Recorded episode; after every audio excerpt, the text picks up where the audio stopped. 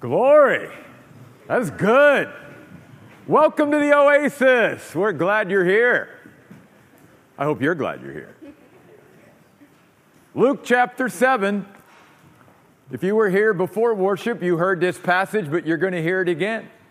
You're going to get a double dose of this passage of Scripture this morning. Luke chapter 7, beginning at verse 36 through verse 50. I just want to read this passage again and then I'll lay my Bible aside and just share with you from my heart today about this passage of Scripture. Please follow along as I read Luke chapter 7, beginning at verse 36. Now, one of the Pharisees asked Jesus to have dinner with him. So he went into the Pharisee's house and took his place at the table. Then, when a woman of that town who was a sinner learned that Jesus was dining at the Pharisee's house, she brought an alabaster jar of perfumed oil. As she stood behind him at his feet, weeping, she began to wet his feet with her tears. She wiped them with her hair, kissed them, and anointed them with the perfumed oil. Now, when the Pharisee who had invited him saw this, he said to himself, If this man were a prophet, he would know who and what kind of woman this is who's touching him, that she is a sinner. So Jesus answered him, Simon, I have something to say to you. He replied, Say it, teacher. A certain creditor had two debtors. One owed him 500 silver coins and the other 50. When they could not pay, he canceled the debts of both. Now, which of them will love him more? Simon answered, I suppose the one who had the bigger debt canceled. Jesus said to him, You've judged rightly. Then turning toward the woman, he said to Simon, Do you see this woman? I entered your house, you gave me no water for my feet, but she has wet my feet with her tears and wiped them with her hair. You gave me no kiss of greeting, but from the time I entered, she has not stopped kissing my feet. You did not anoint my head with oil, but she has anointed my feet with perfumed oil. Therefore, I tell you, her sins, which were many, are forgiven. Thus she loved much. But the one who is forgiven little loves little. Then Jesus said to her, Your sins are forgiven. But those who were at the table with him began to say among themselves, Who is this who even forgives sins? And he said to the woman, Your faith has saved you. Go in peace. We are in the midst of a sermon series through the Gospel of Luke, looking at the story of Jesus. And today we come to this passage that really expresses to us extravagant love. And we see that extravagant love from two sides in this passage. We see the extravagant love of Jesus, and we obviously see the extravagant love of this woman in the passage toward Jesus. There are three main characters in the passage the Pharisee, Jesus, and the woman. And we're going to deal with this passage in that way, looking at each of those characters. But before we get into the passage this morning, just one sort of contextual detail, okay? It is very obvious and very clear that before this took place, this scene in the Pharisee's house, that this woman had already had an encounter with Jesus at some time in the past. Okay, that's very clear. Okay? So I want you to keep that in mind. This is not obviously the first time this woman has had a meeting or an encounter with Jesus. They've already met at some point in the past. And now, here comes this scene. So let's first talk about the Pharisee. We see in the passage that the Pharisee invited Jesus to his house to be his guest, but he did not treat him properly. Okay? He invited Jesus to his house as a guest, but he did not value Jesus. He, he did not show Jesus that he was of any value or anything special to him by the way he did not treat Jesus when he came to his house. The things that Jesus pointed out there later in the passage that the Pharisee didn't do, that the woman was doing, were not like crazy things. They were actually things that were expected in that culture of a host to do for one who was visiting their home as a guest. It was always expected that they would have somebody there to wash your feet as you came into the house. They, it was expected that you would have some kind of proper greeting when you came into the house and that you would have an anointing done when you came into the house. And Jesus is pointing out, Simon, you didn't do any of that for me. You didn't treat me even as a, a guest, much less as the Lord of glory. You see, you, you placed no worth or value upon me. So there's that. And then we also see in this passage that Simon the Pharisee questions the legitimacy of Jesus. Remember, the woman is there, you know, wiping his feet with her hair and kissing his feet and anointing them with the perfumed oil. And the Pharisee says, Well, if this man knew who and what kind of woman this was who's touching him, you know, if he truly were a prophet, someone who's in touch with God, someone who's in tune with God. In other words, he's basically saying, This man can't even be a prophet. This man can't even be one who's in touch or in tune with God because if he was, he wouldn't be allowing this dirty, sinful woman to touch him in any way because she's contaminating him and he doesn't care. So much in here we could talk about this morning. First of all, it's pretty obvious that the Pharisees have that wrong, that you and I can't be contaminated by just being around sinners. In fact, my question would be how do we take the love and light of Jesus to those who are sinners in need of Him if we're never around them?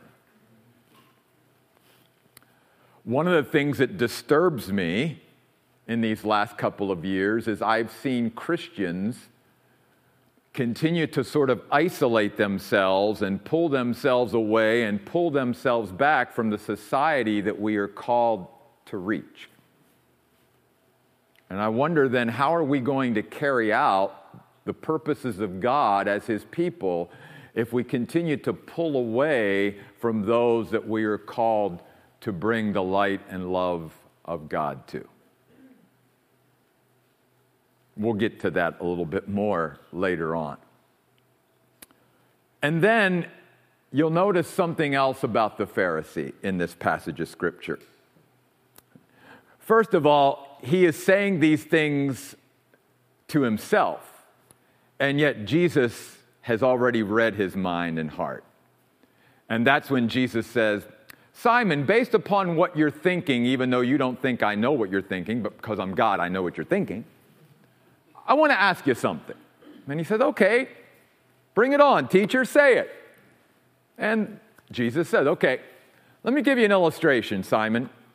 says this creditor has two debtors, one who owes 500 silver coins, the other one 50, so one 10 times as much as the other. says neither one has the ability to repay the debt, so the creditor goes ahead and cancels the debt of both. Which one of those is going to love and appreciate that more than the other. And Simon says, Well, I suppose the one who has the greater debt. And Jesus said, Ding, ding, ding, ding. You have judged rightly. Yeah. Simon, you were able to give me the right answer, but you have no love in your heart. We need to be careful of that as Christians. Sometimes we can set ourselves on a path as a follower of Jesus Christ, and we can be one who loves to accumulate a bunch of knowledge. And there's nothing wrong with being studious and studying and all of that, but we must be careful, again, that our head and our heart remain balanced throughout our Christian life.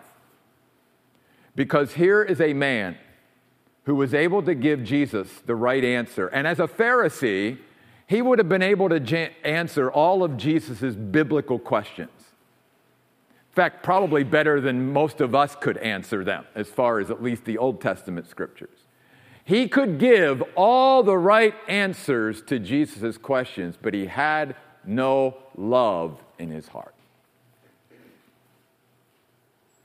Let's make sure that as we go through our life, that we're not only learning, but we are loving.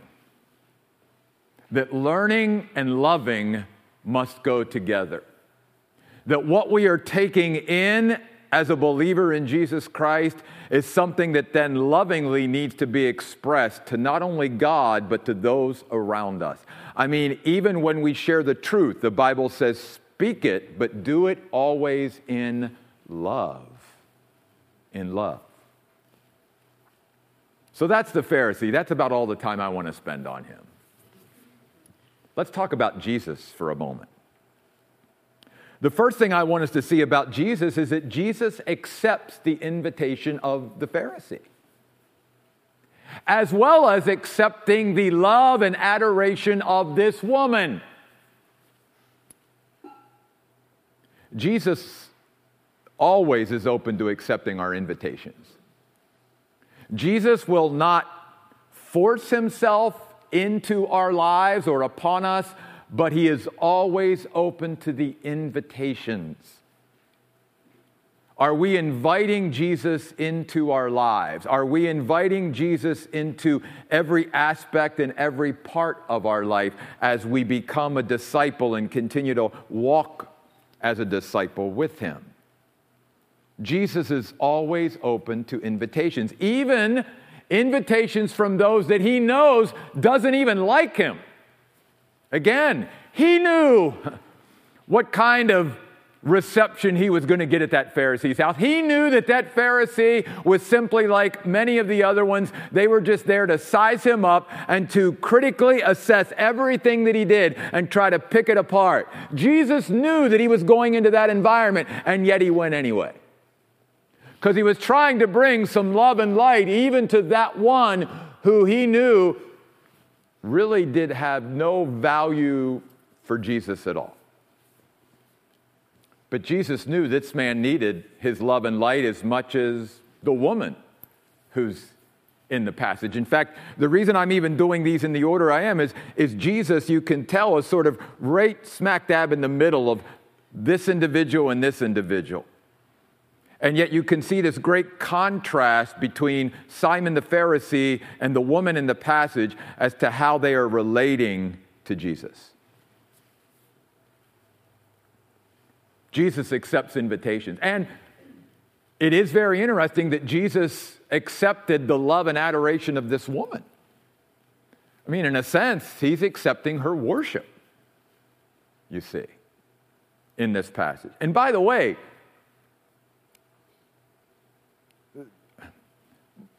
much of what this woman did would have been culturally like, ooh, you know, touching his feet, kissing his feet, and all of that. That, that was a little edgy in that culture. And yet Jesus is accepting what this woman is doing. The other thing, obviously, we note in this passage is that Jesus loves sinners. Oh, Jesus loves sinners. I don't know about you, but I'm so glad that he does. Because if Jesus didn't love sinners, we would all be lost. Because all have sinned and fallen short of the glory of God. And you'll note in this passage that her sinfulness is highlighted in order to magnify the grace and love of God. Three times in this passage, she is referred to as a sinner.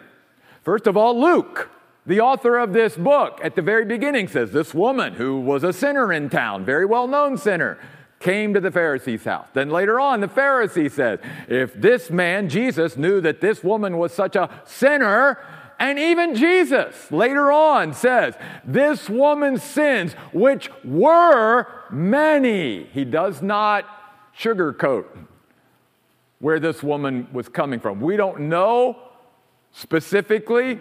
There's speculation as to what this woman was, but we have no clear proof of what this woman was. But here's what we know her past was extremely wicked. She was preeminently a sinner, okay? And yet Jesus has shown this woman already, I love you. Because God's love for each of us as human beings is unconditional love. He chooses as God to love us, even though, like this woman, He knows everything about us. Everything. He knows everything we have done, everything we're doing, and everything we will do, and yet He still says, I love you. Think about that. And can you imagine what kind of impact that would have had on that woman when she realized that? Because I've got to believe that maybe this woman never had been loved, truly loved, in her whole life. She'd maybe been used, but not loved. And not loved just for what she did or what she didn't do, but just love for being, just love for who she is. And yet, the first time, somewhere in the past, when she met Jesus, she finally came upon another human being, the God man, who loved her, and she sensed that. That even though he knew everything about her, he still was expressing his love to her. Jesus loves sinners. Do you know that God loves you and me as a sinner? And yet, in spite of knowing everything about us, He still loves us. And then at this point, we sort of have to ask this question Do we, as God's followers who are to imitate Him, do we love sinners?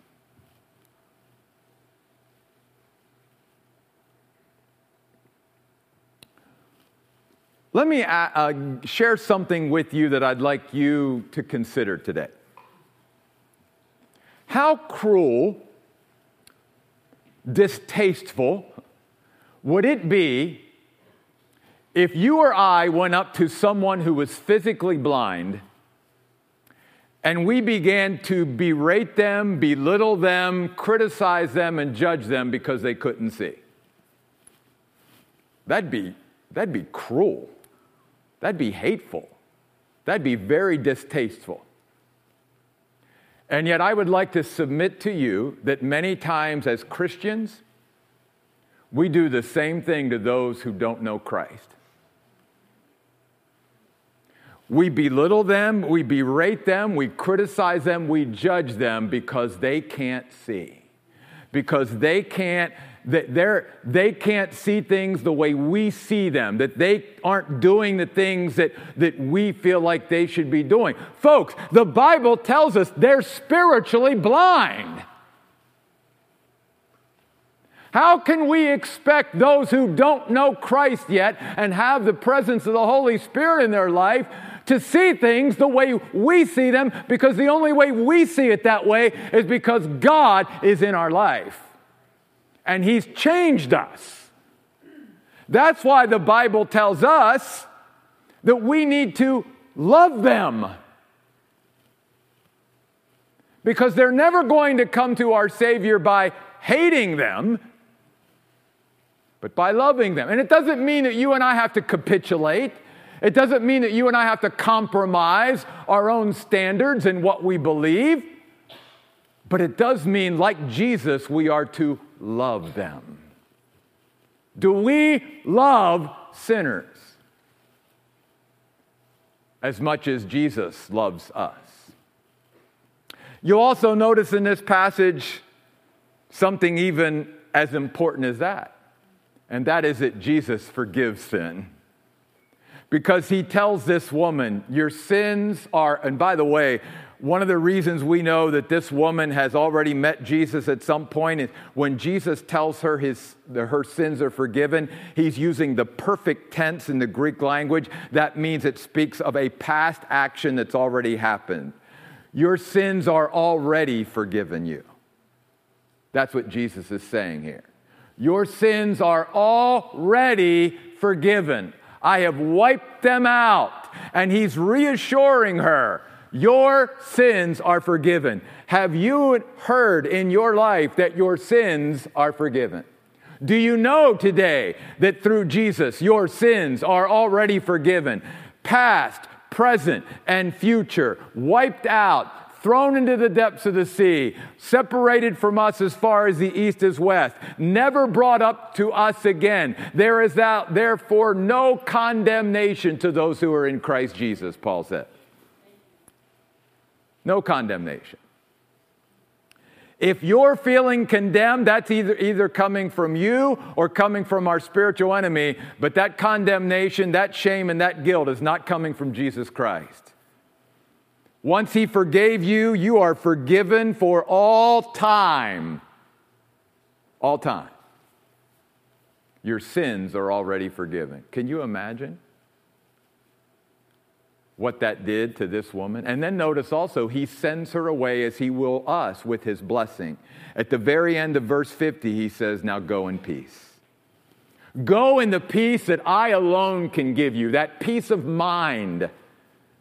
Are we living in that peace of mind today as Christians?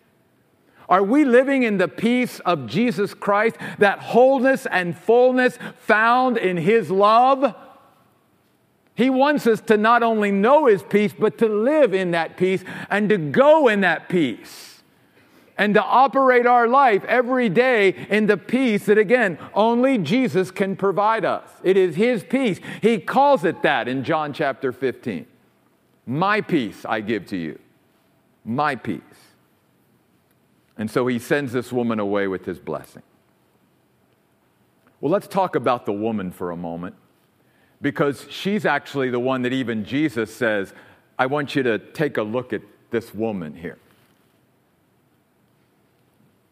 First of all, this woman was not saved by her works. She was not saved because she was pouring out her love upon Jesus. She is clearly saved, according to Jesus in this passage, verse 50, by her faith. Your faith has saved you. Because that's the only way that we can be saved. When we stop trying to fix ourselves because we can't, and we realize that we need one who's outside of us to be able to come in and save us, that we have a need greater than what we can deal with. And it's this need of a Savior because we have this sin issue. And, and the only one who can save us is the Lord Jesus Christ. And therefore, we are putting all of our trust, all of our confidence, all of our belief in Him and what He's already done for us on the cross and in His resurrection. And when we do that, the Bible says that faith placed in Jesus becomes our salvation. So let me ask all of us a question today, even those who are watching from your homes this morning. Was there a time in your life where you placed your faith in Jesus Christ for your salvation? Because if not, then you're not saved. There's only one mediator between God and men, and that's the man Christ Jesus. Jesus says, I'm the way, the truth, and the life, and no one can come to the Father but by me. Neither is there salvation in any other. Jesus Christ is it. And, and if you and I don't come to a time in our life where we place our faith in Jesus Christ, then we are lost. And the only way of salvation is Jesus Christ. Have you placed your faith like this woman in? And notice, it doesn't matter what your past is like. It doesn't matter what your sin and all of that is because the love and grace of Jesus Christ can wipe it all out. There, there is no situation in humanity where there's someone beyond the love and grace of God. That simply does not exist according to the Bible. Anyone and everyone can come to faith in Jesus Christ, for God so loved the world that he gave his one and only Son. So if you were to die today, do you know for sure where you would go? Do you know? Do you have that confidence, not based upon your performance, not based upon you being a good enough or trying to be a good enough person, but there was a time in your life where, like this woman, your faith in Jesus Christ saved you? So, what is taking place here then in this passage? It is this woman coming to the realization and grips of her salvation, and she wants to pour out her love. You see, her behavior in this passage is an expression of her love to Jesus for being loved and forgiven by him. It was not the means of her salvation, it's an expression of her gratitude and her love and her thanksgiving for what Jesus has done for her. She is loving him because he first loved her. That's the way it goes with us. We pour out our love on Jesus because we understand he first loved us, loved us knowing all about us. And that's what's happening here. Let's talk about what she did a little bit here. Notice at the beginning of the passage, it says, as soon as she heard where Jesus was dining, she wanted to be there. She wanted to get close to Jesus. Because that, when you and I love the Lord, that's what we're going to want. We're going to want to be wherever Jesus is. We're going to want to be close to Jesus and continue to follow Jesus closely. And then you see that she brought this alabaster jar of perfumed oil. It would have been the most valued, precious thing that this woman owned. In fact, everything that I've ever studied about this alabaster jar of perfumed oil would have been that any gal that had one of these in those times, they were worth about a year's wages. Think about that. This woman is pouring out a year's worth of wages on the feet of Jesus. Would you and I pour out a year's worth of our salary upon the feet of Jesus? Do we value him that much? Do we love him that much that it wouldn't matter our most precious, valued thing we would be willing to give to Jesus as an expression of our love and adoration for Him. And then you see the emotion of this woman. As soon as she gets there and she stands behind Jesus, the, the weeping and the tears just begin to flow, so much that it says it literally wet his feet. And she stoops down and she begins to dry his precious feet with her hair, and, and she begins to kiss them. And she begins to anoint them with this perfumed oil that would have literally filled the house. Simon's house would have been filled with the, with the aroma, if you will, the fragrance of this oil. And, and, and Jesus would have carried this with him. And, and this woman would have had this. I mean, it would have permeated everything because she poured it out. You see, Jesus even says to Simon, You know the reason that she loves much is because she has come to grips with the magnitude of her sin and depravity. And one of the things that Jesus is pointing out here is even amongst those who we call ourselves God followers, that many times we have come to, to believe we're not so bad. We're pretty good people. We're not as bad and wicked of sinners as, as other people are because instead of comparing ourselves to the perfection and the holiness of God, we compare ourselves to other human beings. And therefore, we begin to tell ourselves, we're not so bad, we're pretty good. And we have no concept about how depraved all of us are before a perfect and holy God. And therefore, we do not appreciate our salvation and our Savior as much as we should. And that's what Jesus is saying. Those who think they've been forgiven little loves little. I'm not such a bad person, I'm pretty good. No. That's why the Bible says that our righteousness is like filthy rags before God.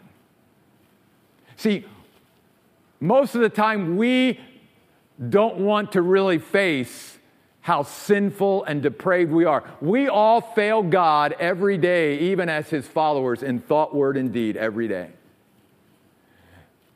And I'm not saying that we dwell on how bad we are, but I'm saying that one of the things that inspires and stirs our love for God and our worship of God is when every once in a while we come to grips with our own sinfulness and depravity and realize how great our Savior is and how much He loves us, though He knows all about us, and that we are just amazed that this God would love us that way and be willing to forgive us and then entertain the fact that He wants to spend an eternity with us. But this woman, she came to that reality. And Jesus says, she loved much. She loved much.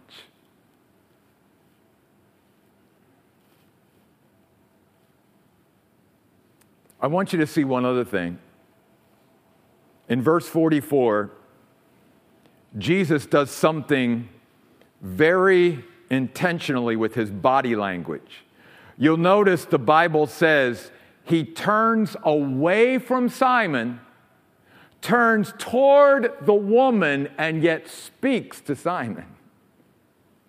And what does he say to Simon when he turns away from him and looks at the woman? He says to Simon, Do you see this woman? Now, Jesus isn't asking the, the Pharisee, Do you physically see the woman? Of course, he sees her. But Jesus saying, Do you get what's going on here? Do you perceive what's going on? Do you discern what's going on? Do you see the great contrast, Simon, between you and how you're relating to me and her and how she's relating to me? Do you see her? And I think the other thing Jesus is saying is, you know what's wrong, Simon? You're as much in need of my love and forgiveness as she is, but you don't see it. And you still see this woman, and all you see is her past. That's how you see her. You see her as a sinner. I don't see her past. When I look at her now, I see her present and her future. I don't see her the way you see her. I see her as my forgiven princess. That's how I see her. Do you see this woman, Simon? And the reason I bring that up is because even in our lives, sometimes, we need to check ourselves and make sure that we're not seeing ourselves different from the way God sees us and that we're not seeing others different from the way God sees them. We are to see ourselves through the eyes of our Savior, Jesus Christ, and we are to see others through the eyes of Jesus as well. Do you see this woman? Jesus is saying. Maybe as you see yourself, you see yourself and all you see is your past. All you see is your failures. And maybe that's the way other people see you at times. But how does Jesus see you? Jesus sees you as a valuable treasure of His, as His masterpiece, as someone that no matter what your past is like, once you've come to Him, you've got a glorious future and purpose ahead of you. How do you see yourself? And how do you see others? Jesus says to Simon, This woman's sins are already forgiven. Thus she loved much. But those who feel like there's little to be forgiven, they love little. See, when it comes right down to it, really the heart of the whole thing comes down to do we really love Jesus? Do we really love Jesus? It's the greatest commandment, right? Love the Lord your God with all your heart, soul, mind, and strength, and then love your neighbors yourself. And yet, Jesus even reminded us in the book of Revelation, chapter 3, that it's possible, even as Christians, to drift away and to drift back from our love of Jesus, that we can lose our first love, that our love for Jesus can grow cold over time, that as many things in life, familiarity can breed contempt, and, and we, we start not appreciating who Jesus is and what we have in Jesus as time moves on. I think one of the great values of this story, in the story of Jesus, is reminding us when it's all said and done, it's about accepting His extravagant love for us and allowing His extravagant love for us to then stir within us an extravagant love back to Him. Let us love the Lord with all our heart, all our soul, all our mind, and all our strength. I'm going to ask our worship team to come. And as they come, I'm going to ask you to stand with me and we're going to close in prayer. Father, I pray today that, Lord, our time in your house has been a time, Lord, where we have, Lord, realized anew, Lord, just how much you love us, how extravagant your love is for us. That even though you know all about all of us, that, Lord, you unconditionally love us. And that you provided a way for us, God, to be forgiven and to spend an eternity with you. God, I pray today that there's been a time in all of our lives where by faith we were saved. And now at this point, Lord, it's not about being saved again. It's about falling in love with Jesus, maybe again. It's about following the example of this woman in Luke 7 who poured out her love extravagantly upon her Savior Jesus because she just never could get over being loved by God the way you love us. God, I pray right now that these next few moments will be moments where your people have the opportunity to pour out our love upon you. And Lord, it may not even be with words, because we recognize that in this passage, this woman never uttered a word. She was silent. But Lord, she was still pouring out her love upon you. So, whether, Lord, our hearts are filled and fueled to sing out, or whether just in silence we are overwhelmed and overcome by your love, Lord, however our heart is wanting to respond, Lord, just help us to do so. Because, Lord, at the end of the day, it's just about our heart and about our heart for you, God. Would you move in our midst today, Lord. We pray in Jesus' name. Amen. You know, this area is always open every Sunday, but this morning I just want to remind you you just want to come up here and you just want to meet with Jesus and just talk to him and tell him how much you love him or whatever. You want to just stay there and you want to worship and tell. It doesn't matter. This is just a time for us as the people of God to say, Jesus, we love you. We love you. Would you join me as we sing?